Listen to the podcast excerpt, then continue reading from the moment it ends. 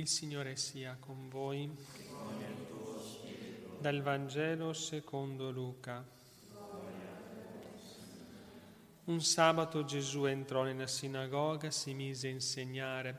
C'era là un uomo che aveva la mano destra paralizzata. Gli scribi farisei lo osservavano per vedere se lo guariva in giorno di sabato per trovare di chi accusarlo. Ma Gesù conosceva i loro pensieri e disse all'uomo che aveva la mano paralizzata, alzati e mettiti qui in mezzo. Si alzò e si mise in mezzo. Poi Gesù disse loro, domando a voi, in giorno di sabato è lecito fare del bene o fare del male, salvare una vita o sopprimerla? E guardandoli tutto intorno disse all'uomo, tendi la tua mano. Egli lo fece e la sua mano fu guarita ma essi fuori di sé dalla collera si misero a discutere tra loro su quello che avrebbero potuto fare a Gesù. Parola del Signore. C'è un cadito davanti lo stadeletta. Si lodato Gesù Cristo. Meditiamo sulla prima lettura, abbiamo ascoltato lettere San Paolo Apostolo, Apostoli Colossesi, è molto profonda, ha cercato di essere breve per toccare alcuni punti importanti proprio perché aiutarci a comprendere questo mistero della grazia e dell'amore di Dio per noi e anche della sofferenza e la compartecipazione alla sofferenza. Ora, dopo aver parlato dell'opera redentrice di Gesù Cristo e quindi della preeminenza di Lui su tutte le creature, bellissimo in di San Paolo Apostolo, tutto è stato fatto mezzo di Lui, in vista di Lui, eccetera, eccetera, San Paolo applica quello che ha detto i Colossesi esortandoli a stare fermi nella fede. Essi infatti sono stati redenti e salvati dalla miseria nella quale vivevano prima di aver ricevuto il Vangelo. Allora essi erano estranei a Dio perché non lo conoscevano, anzi diciamo di fatto gli erano nemici per gli errori che professavano con la mente, diametralmente apposte alle verità di Dio e per le opere cattive, che erano triste frutto degli errori nei quali vivevano. Dio ora per sua bontà, facendo loro annunziare Gesù Cristo, li ha riconciliati a sé, dando loro la grazia meritata loro mediante la morte del corpo di carne del figlio suo manato e crocifisso, per farli comparire innanzi a sé santi e riprensibili. Questa grande grazia avuta da Dio li obbliga a rimanere ben fondati e fermi nella fede, senza farsi traviare da errori e immobili nella speranza del Vangelo nella speranza dei beni celesti senza illusorie aspirazioni ad ideali falsi propugnati dai disseminatori di errori. Infatti ogni errore, ogni eresia, ogni setta si presenta sempre sotto orpelli di speranza e novelle di benessere che però di fatto sono inganni. Una sola è la vera speranza dell'uomo, quella dell'eterna vita, quale ci è stata annunziata da Gesù Cristo per il suo Vangelo. Ora San Paolo scrive ai Colossesi come ministro del Vangelo costruito da Gesù Cristo stesso e scrive non semplicemente come propagandista di una dottrina, ma come cooperatore dell'opera di salvezza compiuta da Gesù Cristo a prezzo del suo sangue sulla croce. Abbiamo ascoltato. Quindi chiamato ad essere ministro del Vangelo è cooperatore dell'opera di Gesù vivendo di lui e soffrendo con lui per l'edificazione del suo corpo mistico che è la Chiesa. E qui entriamo nel cuore del, della riflessione. Il sacrificio di Gesù è stato certamente perfetto e sovrabbondante per la piena riconciliazione dell'uomo con Dio, ma per la formazione del suo corpo mistico, siamo noi, e per la salvezza delle anime, il frutto del suo sacrificio deve comunicarsi ed applicarsi per mezzo dei suoi ministri, i quali, ripetiamo, non sono semplici propagandisti, ma uniti a Gesù soffrono con lui e per le loro sofferenze compiono quello che manca, la tribolazione del Cristo, a pro del corpo mistico di lui, che è la Chiesa. Ora, Ciò che manca alla passione di Gesù Cristo non è il valore del prezzo pagato sulla croce, ma che è infinito, ma l'applicazione di questo prezzo alle anime. Redenzione oggettiva, Gesù è morto per tutti, ma era infinita, più che su, su, infinitamente sufficiente. La redenzione soggettiva, che è quello che ha fatto Gesù, deve essere applicata a ciascuna anima. Quindi dobbiamo applicare questo. No? E questa applicazione si compie anche per le sofferenze dei suoi ministri che ci danno anche i sacramenti, i quali continuano l'opera della redenzione quasi crocifissi con lui.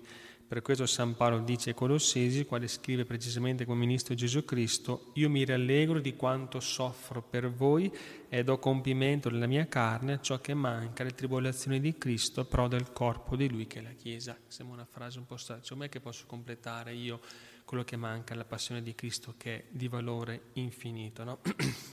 Adesso vediamo. Quindi il mistero di Cristo nascosto nei secoli e le generazioni, il mistero della salvezza degli uomini per il sacrificio del figlio di umanato, il grande mistero è la vita di Gesù Cristo nelle anime per la speranza della gloria, ossia per la salvezza eterna. Questo è quello che annunzia San Paolo per mandato divino, questo mistero di amore che non è dottrina sognata agli uomini, ma è la verità nella sua semplice espressione che dice tutto, Cristo in voi è la speranza della gloria.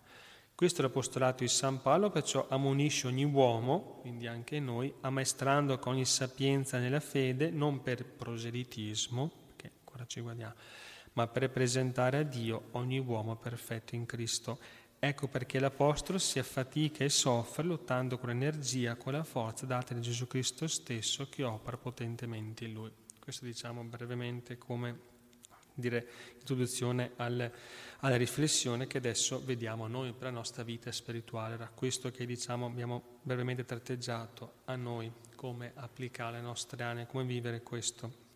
Ora, noi che siamo chiamati da Dio la fede della Chiesa cattolica, apostolica romana, non possiamo considerare con indifferenza questo grande dono di Dio e dobbiamo pregare perché tutti lo intendono, l'apprezzano, imitazione di San Paolo Tante volte i cattolici nella conversazione negli atti della vita, specie di fronte ai cattivi, diciamo così, al mondo e ai traviamenti nei costumi, si lasciano vincere dal rispetto umano e si vergognano di mostrarsi cattolici veri.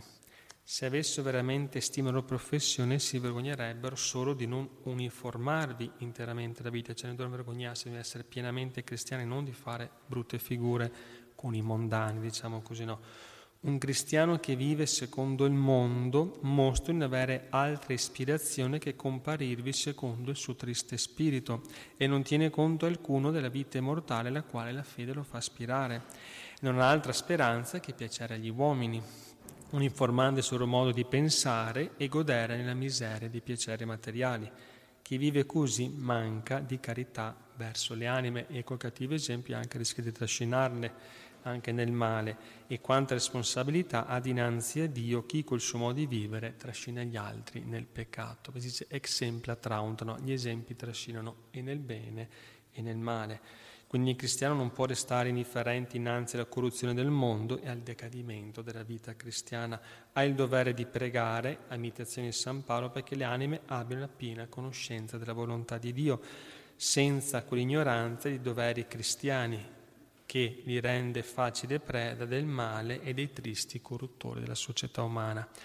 Quindi ogni cristiano deve sopportare le contrarietà che incontra nella vita virtuosa, apprezzando la grazia ricevuta da Dio di essere partecipe dell'eredità dei santi nella luce della verità e di appartenere al regno di Gesù Cristo nella Chiesa cattolica, liberato da Lui per la redenzione e la remissione dei peccati. Quindi per la redenzione il cristiano fa parte del regno di Gesù Cristo, per la remissione dei peccati corregge e purifica la propria vita e gli si mantiene fedele.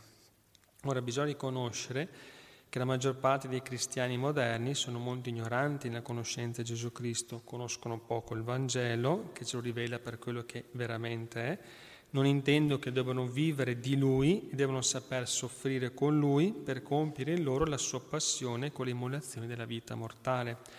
Questo mistero d'amore devono intendere soprattutto i sacerdoti, le anime consacrate o quelle anime, diciamo, immolate per raccogliere sofferenze che Cristo, diciamo, continua in loro. Quindi egli, figlio di Dio, si è immolato, assunto l'umanità, si è immolato nel suo corpo e nella sua anima fino alla morte di croce. Si immola tuttora incruentemente ogni giorno il sacrificio e la messa, sì, ma continua a immolarsi nel suo corpo mistico nelle membra privilegiate di questo mirabile corpo che compiono in loro quello che manca alle tribolazioni sue a pro della Chiesa. Quindi Gesù, morendo per infinito amore verso gli uomini, ecco la messa votiva anche il Sacro Cuore a questo amore no? che si è donato tutto per noi, esaurì la sua immolazione fino all'ultima goccia di sangue Esaurì quel che poteva patire nel suo corpo mortale, sì, ma non esaurì il suo amore e la sua sete di molarsi per glorificare il Padre e salvare le anime. Quindi ha fatto tutto umanamente quello che poteva, ma il suo cuore voleva donarsi, continuare a donarsi per salvare tutte le anime di tutti i tempi. Ora, non è facile comprendere questo, essere, ecco, eh, comprendere questo soprattutto la sofferenza. Gesù ha fatto questo gratuitamente potendo non farlo, quindi che ha voluto soffrire tutto quello che ha sofferto per amore nostro, farci comprendere quanto ci ha amato in qualche modo per obbligarci diciamo, ad amarlo di più. Questo il mondo fa fatica a comprendere. No? Gesù raccolse i dolori di tutta l'umanità in sé e nell'infinito suo amore compì i suoi dolori, li compie tuttora fino al termine dei secoli, immolandosi nei dolori delle sue creature, perché siamo uniti in Lui. Soffrì per tutti senza distinzione di razza o di fede, raccolse i dolori di tutti e continua a immolarsi in tutti.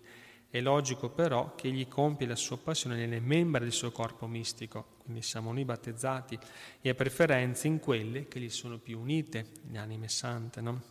Ed è questa, per questa ragione per la quale le anime sante hanno questo privilegio di soffrire con lui, solo che, ripeto, questo qua facciamo fatica a comprenderlo, dopo Santa Teresa arriverà a dire o patire o morire, o Santina Campana, dolce cuore del mio Gesù, fa che io soffra sempre più, o, o non, son, non passa un giorno a sofferenza, un giorno perso, cose che noi sono inconcepibili, queste, questo linguaggio che quando abbiamo un po' di mal di testa, mal di denti, già magari o qualche, qualche dolore, già facciamo fatica a sopportare quello, facciamo già fatica a offrire quello. Figuriamoci chiederli per, per, per, gli altri, cioè prendo io i dolori per espiare quelli degli altri, no?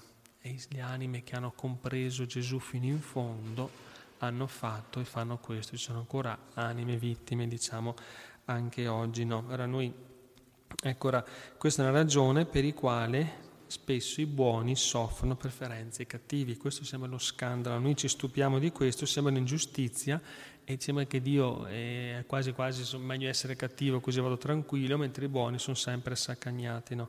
Ma noi facciamo fatica a comprendere questo, no? Facciamo fatica a quello che ha fatto l'infinito amore che infiammò il cuore di Dio per donare fino a tutto il suo figlio, no? Proprio per questa sete che lui aveva di salvezza, ecco, di tutti quanti noi, no?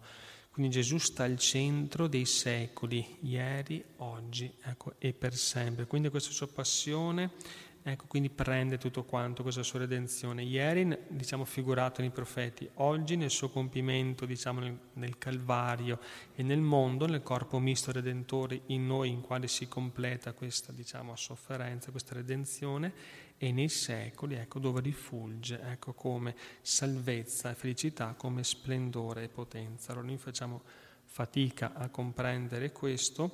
Santa Marita Margherita Koch vide il cuore Gesù come una fornace ardente d'amore. Ecco che San Paolo potrà dire, in, unito in Cristo, io mi rallegro di quanto soffro per voi e do compimento alla mia carne, appunto ciò che manca, le tribolazioni. Allora, ecco le meraviglie di questo complice della passione nella membra del corpo misto redentore. Ecco quindi le grandi vittime i martiri, i confessori, le vergini, gli innocenti, eccetera, no, che loro hanno patito innocentemente per Cristo. E questo facciamo fatica a comprendere. Ora chiediamo al Sacro Cuore Gesù questo, chiediamo la grazia di poter anche noi comprendere questo. Infatti San Francesco sulla Verna ha chiesto Gesù fammi sperimentare quell'amore, quel do, tutto do, parte di quanto possibile umana creatura, quel dolore per il quale tu hai patito per noi, ma anche quell'amore che ti ha portato a fare questo. Ecco allora che è sotto la forma di un cherubino, ma crocefisso, quando ha ricevuto le stimite, quindi questo misto di immenso dolore, ma anche di immenso amore. Ecco che San Francesco ha chiesto di sperimentare perché voleva conformarsi pienamente a Cristo in tutto. Ecco ora l'esempio, anche noi vogliamo chiedere, facciamo fatica a comprendere questo, ma noi almeno quando vengono le sofferenze possiamo dire Signore allontana da me questo calice, ma non sia fatta la mia, ma la tua volontà. E dopo magari quanto più ci uniamo a questo sacratissimo cuore, tanto più faremo nostri i suoi sentimenti e tanto più allora potremo anche noi consumarci per le anime nel modo in cui il Signore ecco, vorrà.